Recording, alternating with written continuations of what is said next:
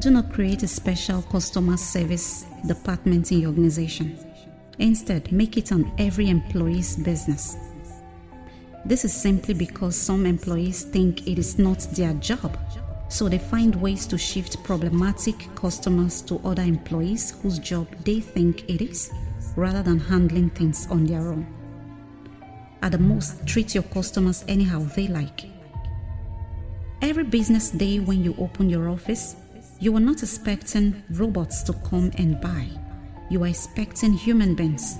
This is why you must ensure that every employee who earns from that organization must master the ethics and language of business relationship.